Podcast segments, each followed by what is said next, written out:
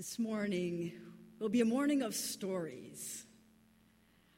I'm going to begin with a story about birds, or maybe it's for the birds, you can decide.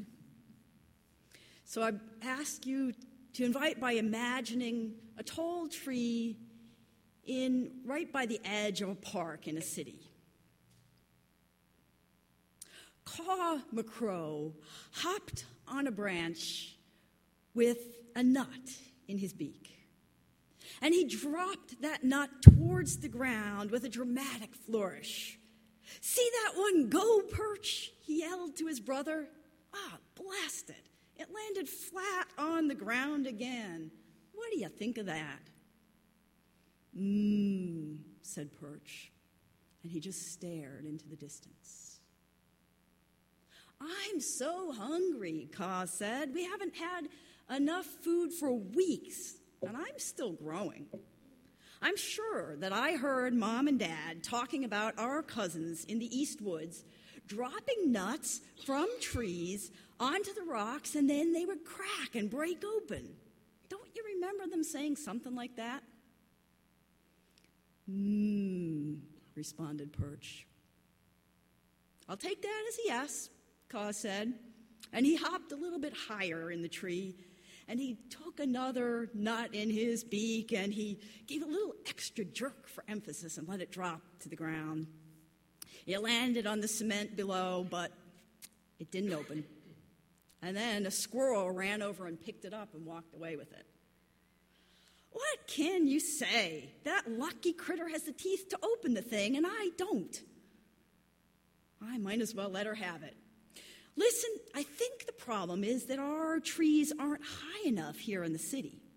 I heard mom and dad say that our cousins used this really, really tall tree, and there was a great big rock below it. They feasted on nuts all year round that way. You know, Perch, our parents still go on and on about how our families lived in this woods for generations. So we might as well stay and make the best of it. But what woods? I don't see any woods. Do you? Mmm, responded Perch, staring into the distance. I don't know how mom can look out at around us and see woods, but somehow she does because that's the way it's been for generation on generation. Now we just have roads and buildings and sidewalks and people everywhere.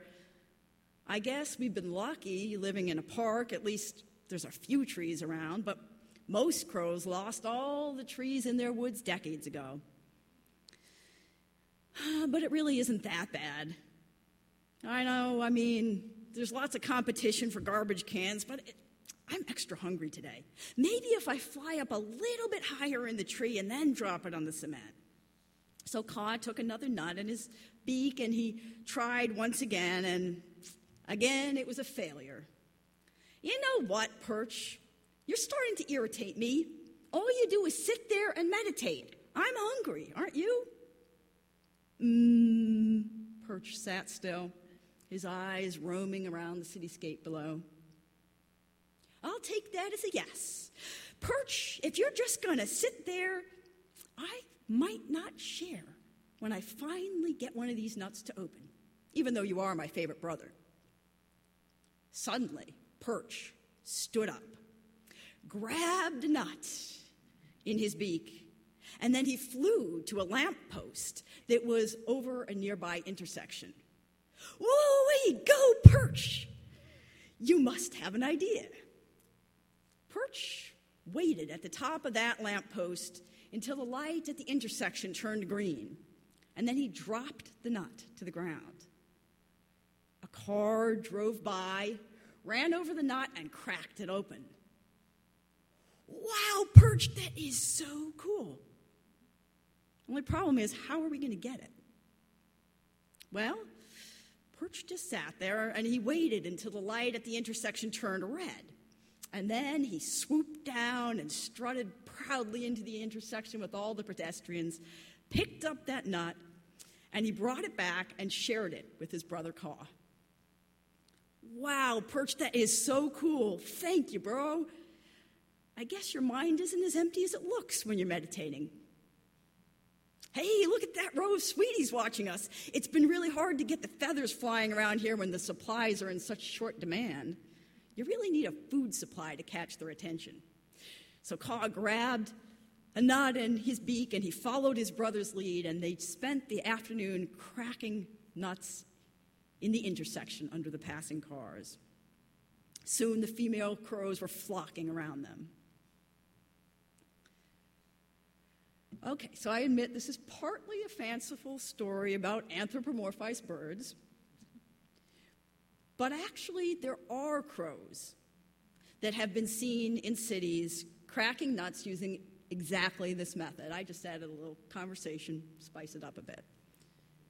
These animals, the real ones, faced what could be seen as a hostile environment, the city. And instead of fleeing and trying to find increasingly shrinking natural environments, the crows, like other animals and birds, found new ways of responding, which opened up new possibilities in this situation. In this story, they made something out of a handful of factors. First, they were hungry. Second, they had a shrinking food source. Third, they had this long standing family tradition about how you go about finding food and where you're supposed to live.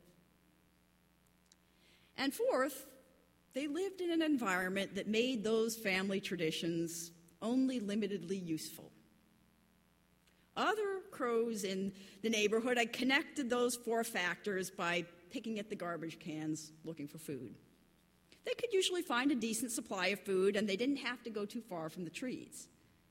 But Caw and Perch searched for the possibilities, finally connecting those four different factors in a different way, making use of one of the elements in their environment, the cores, which used to be just hazardous, and turning it into something that could benefit them. This approach that Caw and Perch use could also be used. The way they combine these four factors could be used by people in all kinds of difficult situations that we face. So, now about this time, you're probably thinking, why did I title this sermon The Square? So, let me, let me tell you. If you think about you know, four dots on a piece of paper, usually people take those four dots and connect it and connect the four of them in some basic way, like putting them together and forming a square. A square typically symbolizes something standard and predictable a basic shape.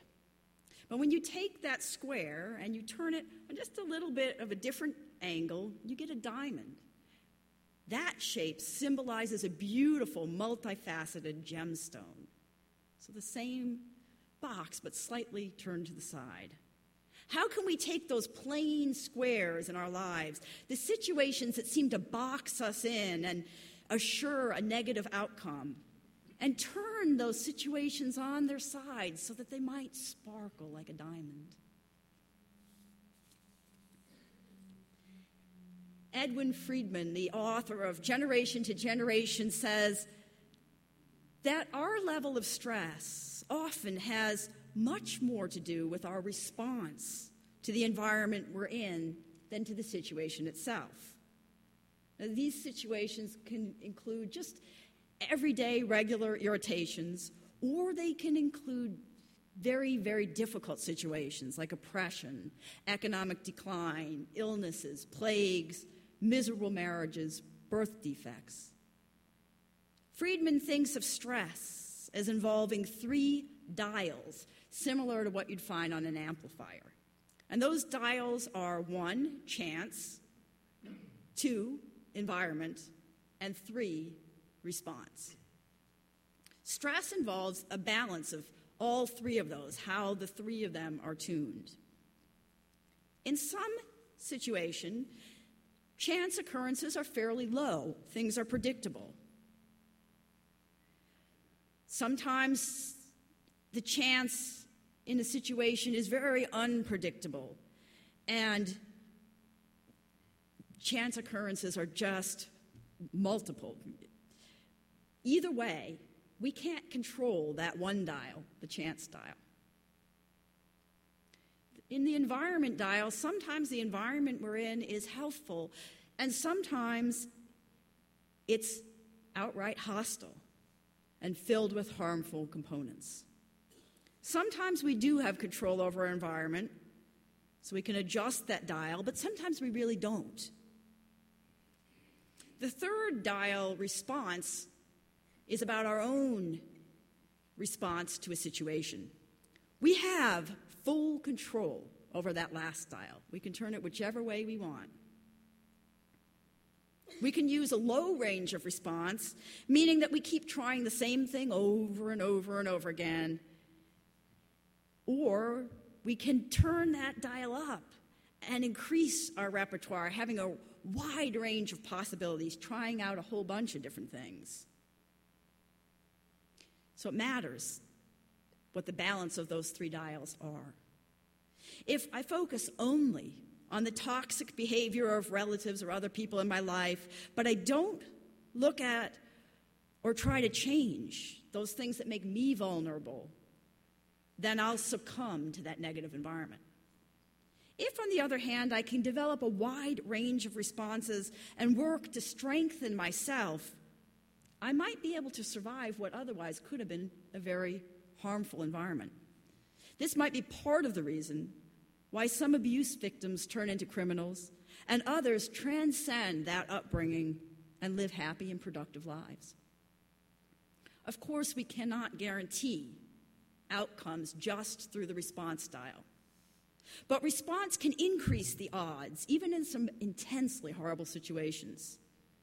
Friedman wrote Concentration camp literature consistently shows that even in, the, in that environment, the response of a person can optimize the possibility of survival. Both the hostility of the environment and the chance dials are very high and completely out of the individual's control. So only the response style can increase the odds. It doesn't guarantee an outcome, but it can increase the possibilities of finding some sort of peace in that situation. In our lives here today, there can also be some very difficult situations that we face or loved ones face. Sometimes that final outcome of death is pretty much assured, and there's nothing that can be done about it. I work as a hospice chaplain, supporting people who know that they're not going to survive physically. When a person finds out that they're seriously ill and likely to die within a couple months, they usually feel frightened and boxed in. It's hard to see the possibilities, at least initially, and often for a long time, if ever. Most people want a miracle cure or wish one had happened earlier. Some die in anger or despair, unable to accept what is happening and profoundly uncomfortable being dependent on others for their personal needs, such as bathing and eating, walking and dressing. They cannot see life beyond what it should have continued to be for them. Part of my job involves helping people increase that range of possible responses that they have to their situation, and that isn't easy. Under stress, many of us become closed in and cling to those old patterns, whether they work or not. But there are many patients that truly inspire me, and I'd like to share the story of one young woman, Teresa, who was 29 years old. She had ovarian cancer. Teresa had a vibrant life at the time she was diagnosed with illness. Her career was going well. She had been with her partner for many years, and they were engaged to be married. Then she was diagnosed with cancer. She did not want to die. She wanted life to continue as it had and to go on and marry and have a family. But she knew that wasn't going to happen.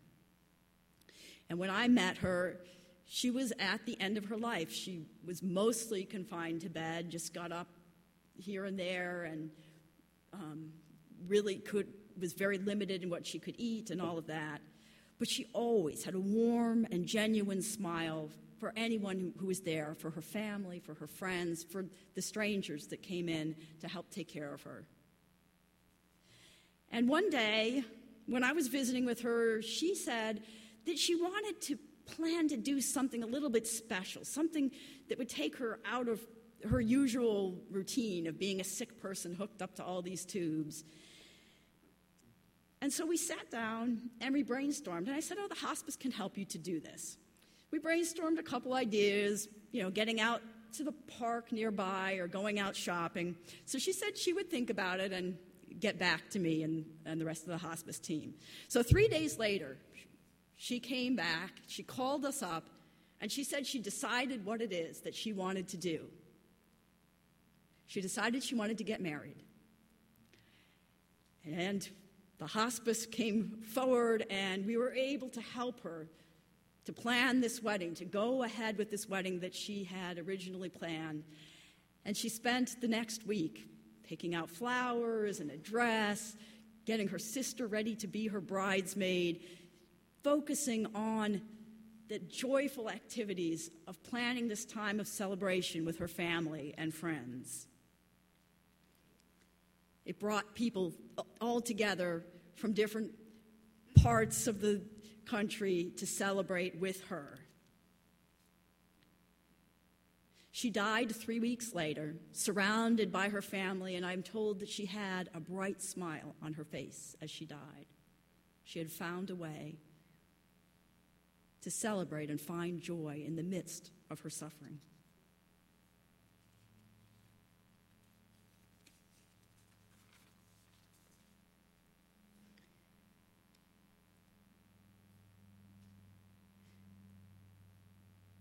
This reminds me of a story from the Buddhist tradition in which a monk is walking through the woods.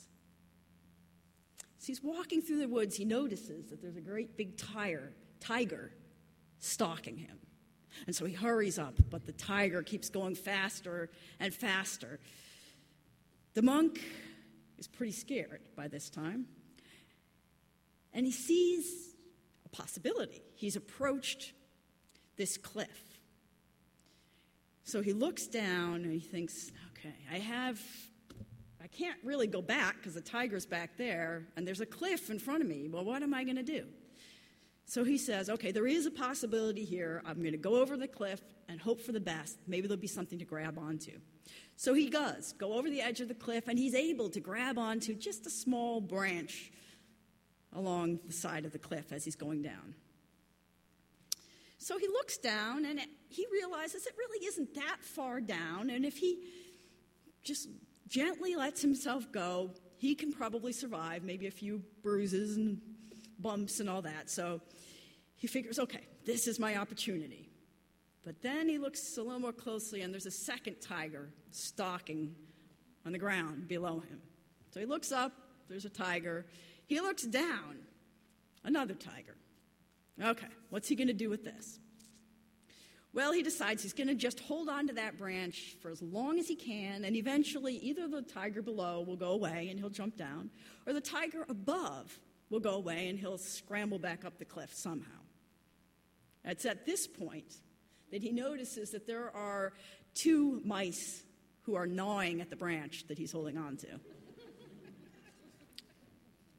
Okay, so the monk realizes he is going to die. There's a tiger above, below, mice on the side. There's nothing he can do about it. He has some choices. He could jump and hasten his death. He could scream and curse. He could quake with fear. But in this Buddhist story, he decides to calm down, to look around, and look for the possibilities. As he does that, he notices that there's a little raspberry bush hanging off the side of the cliff, and it's just barely within his reach. So he's able to kind of swing over a little and pluck a couple of those juicy raspberries.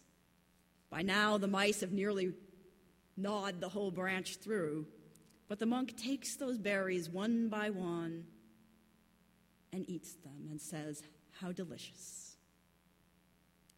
Here is a person finding beauty and joy in life despite a very hostile situation. Most of us won't have such dramatic situations to face anytime soon.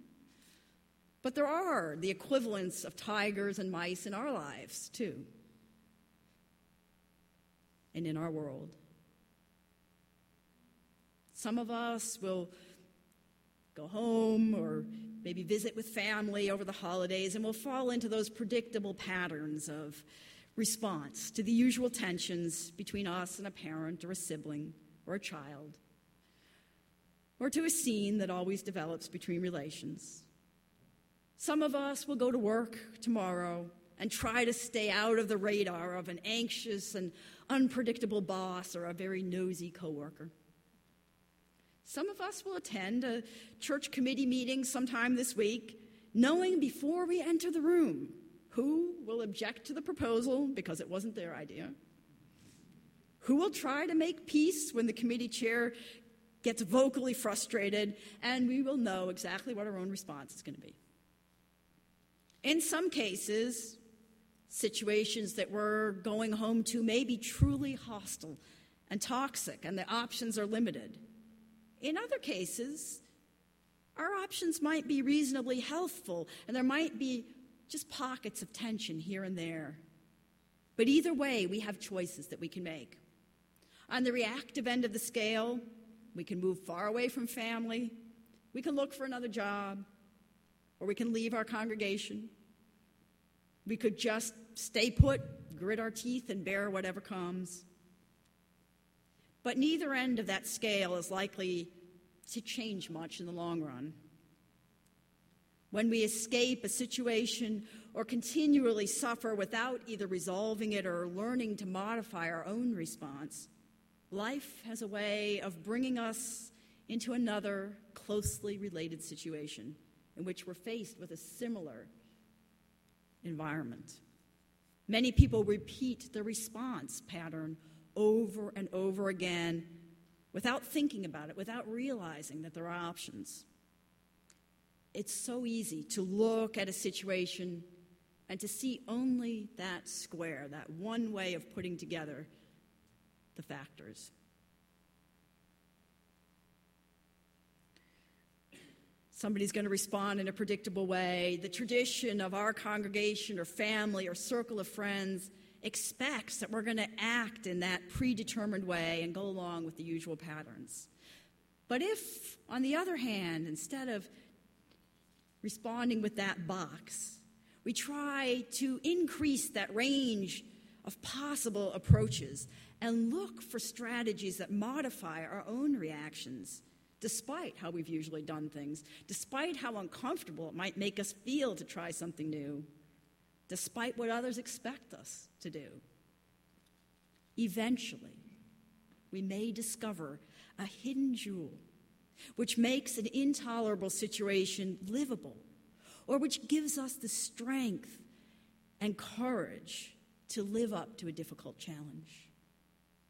We often cannot choose where we are in life or what's going to happen to us, but we can always, always choose how we are going to respond.